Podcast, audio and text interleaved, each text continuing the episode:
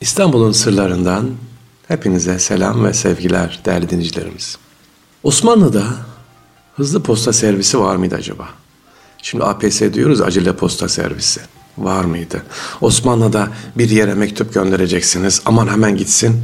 Yarın sabah İstanbul'dan Ankara'ya işte İstanbul'dan Edirne'ye gönderelim mektup. Nasıl gidecek? Telefon yok, telgraf yok, cep yok. Acaba hızlı posta servisi Osmanlı döneminde nasıl oluyordu sevgiliciler? Biraz ondan bahsedelim. Şimdiki gibi Twitter yok, Facebook yok. Ne vardı? Osmanlı'da, İstanbul'un da acele posta servisi peykler vardı. Peyk. Peyk. Bugünkü motosikletli kuru de hızlı peykler vardı sevgiliciler. Osmanlı dönemi İstanbul'un hızlı ve özel haberleşme sistemini kimler nasıl yapıyorlardı? İstanbul'dan Edirne'ye koşa koşa iki günde gidebilen özel kıyafetli, özel donanımlı kişiler vardı. Bunların en büyük özelliği ise çok özel mesajları iletiyor olmasıydı. Bugünün motorlu kuryeleri yerine eskiden peyk denilen kişiler padişahın özel mesajlarını iletiyorlardı. Oradaki valiye, paşaya veya padişah İstanbul'dan Edirne'ye gittiği zaman ki mesela 3. 4. Mehmet e, uzun bir süre Avcı Mehmet Edirne'de kalmıştır. İstanbul'dan gelen mesajlar hızlı bir şekilde e, ve gizli tabi oraya bekler ağır vasıtasıyla ne yapılıyor? iletiliyordu. İşte biz bunlara hızlı posta servisi diyoruz. Bununla ilgili seviniciler hemen geri gelmişken söyleyelim. Bu e, posta teşkilatı ile ilgili Sirkeci'de PTT'nin müzesi var, gezilebilir. Çocuklarımızı götürelim. Posta tarihini orada görebilirsiniz. Hemen konumuza dönelim. Peyk'i anlatıyorduk. Peyk dediğimiz şey nedir?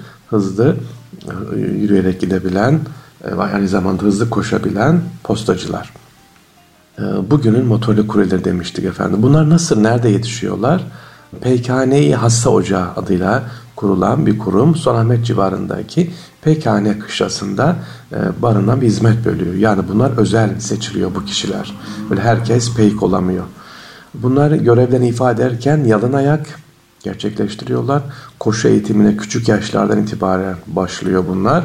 Belli bir eğitim çalışmasından sonra sarayın düzenlediği peyk seçme e, elemesine ya da imtihanına katılıp ondan sonra göreve başlıyorlar.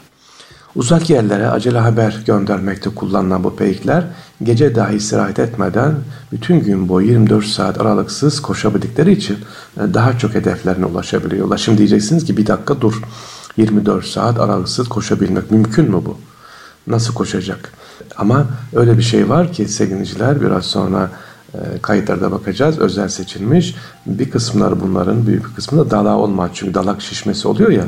Dala olmayanlardan seçiliyormuş efendim kayıtlarda. Ben de çok şaşırdım. Mesela tam günlük performansları bunların 25-30 fersa yani 5 kilometre olan peykler İstanbul Edirne arasında 156 kilometrelik mesafe için bir gün bir gece ihtiyaç duyuyorlar. Ortalama saatte 6,5 kilometre koşmuş oluyorlar.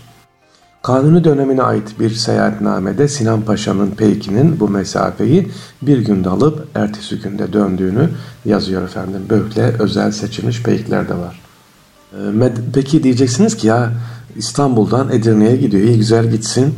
At yok mu? Niye atla gitmiyor diyeceksiniz. Ya da başka araçta yani e, işte arabayla zaten yollar malum. Neden atlı değil de yaya peyk kullanılıyordu? Sevgili dinleyicilerimiz kaynaklara göre peyklerin atlı yerine kullanılma sebebi hem gizli haberleşme hem de daha hızlı ve e, kamuflaj kendini gizlemesinden dolayı yani onu gören peyk olduğunu anlamıyor zaten. Koşan bir adam var. Aa bu peyk demiyor. Sevgiliciler kendini gizliyor. Derviş var ya da sıradan bir insan koşuyor gidiyor gibi. Atlı haberciler yorulan atlarını da menzillerde değiştirerek mesafeleri hızla kat edebiliyorlar. Fakat sadece gündüz gidebildiklerinden toplam olarak daha uzun bir süreye ihtiyaç duyuyorlar. Aynı şekilde Selçuklu dönemin kaynaklarında da uzun mesafeler için atlarla koşudur arasındaki farka baktığımız zaman iyi bir hazırlanmış atın günde 90 kilometre, iyi yetişmiş bir peykin ise düşünün iyi yetişmiş bir peykin ise 120 kilometre koşabileceği belirtilmiş sevgiliciler. Şimdi Ee, biliyorum çok sorularınız var. Bu konuyla ilgili ya nasıl olacak koşuyor gidiyor. Ama bakın bunlar ne içip ne içiyor yollarda. Hiç mi tuvalete gitmiyor diyeceksiniz. Hiç mi mola vermiyor? Beyiklerin en belirgin özellikleri sevgiliciler ağızlarında delikli demir toplarla koşmaları. Delikli demir topun düzenli burun solumunu sağlaması ve dalaklanma olay üzerinde etkili olduğu düşünülüyor. Aynı zamanda bu top ağızdaki tükürük salgısının devamlılığını sağlıyor. O dönem ve günümüz koşullarında da gözlenen ve kesin bir çözüm getirilememiş olan dalaklanma veya dalak tutması tabirleriyle anlatılan bu olay e, büyük de bir soru işareti tabii. E, rivayetlere göre peyiklerin bazılarında dediğim gibi dalakların olmaması da oldukça ilginç ve onlardan tabii seçiliyormuş. Bir de çıngırak olayı var peyiklerde. Dizlerinin altında bağlı bulunan çıngırakla sesler çıkararak yol üstündeki küçük hayvanatın kaçışarak zarar görmesini engelliyormuş. Bu çıngıraklar aynı zamanda belli bir süre sonra güdüm, tef gibi ses çıkarma özelliğiyle de peyiklerin bir nevi ne yapıyor? Onları e, odaklanıyor koşmaya. Yani belli bir sesle hani gemilerde olur ya davul sesi onun gibi peklerde ziller takılıyor veya bazen tef gibi ses çıkarma özellikleri de varmış ki e, moral motivasyon veriyor koşarken. Konu oldukça önemli. Peykler gece gündüz süren bu uzun maraton boyunca bellerinde içi badem ve akide şekeri dolu da bir mendil taşıyorlar. Güç kazanmak ve baygınlığı önlemek için belirli aralıklarla da bunları yiyorlar sevgiliciler. Badem şekeri, akide şekeri var, yiyorlar. İçi badem ve akide şekeri dolu bir mendil taşıyorlar. Bellerine çenge raklan asılı gümüş kemer takar, yeşil gömlek giyerler. Kemerlerinde dediğim gibi badem ve akide şekeri torbası bulunur. Glikoz ihtiyacını bu şekerlerden karşılıyorlar. Ayrıca gittikleri yerlerde çocuklara da bu şekerlerden ikram ediliyor. Peykler başına külah giyer, bir elinde kendisini yabani hayvanlara karşı korumak için de ayrıca nacak taşırlarmış. Dediğim gibi peki e, ilgili böyle görüntülü olarak da görebilirsiniz. İstanbul'da bulunan PTT Müzesi'ni ne yapmamız lazım? Ziyaret etmemiz lazım sevgili dinleyiciler.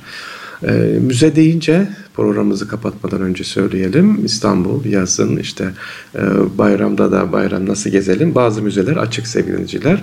Müzelerimizi ziyaret edelim. Bu arada hepimize tekrar ediyorum. Bayramımız inşallah mübarek olsun. Huzurla dolsun. Rabbim tekrar e, memleketimize, tüm İslam alemine huzurlu güzel bayramlar tekrar tekrar nasip etsin maddi manevi güzellikler nasip etsin değerli dinleyicilerimiz. Hep söylüyorum, yine söyleyeceğim. Bunu benden sık duyacaksınız. Diyeceksiniz ki İstanbul'la ne alakası var? Niye Fahri abi bunu söylüyor ama gençlerimizi ve çocukları ihmal etmeyelim.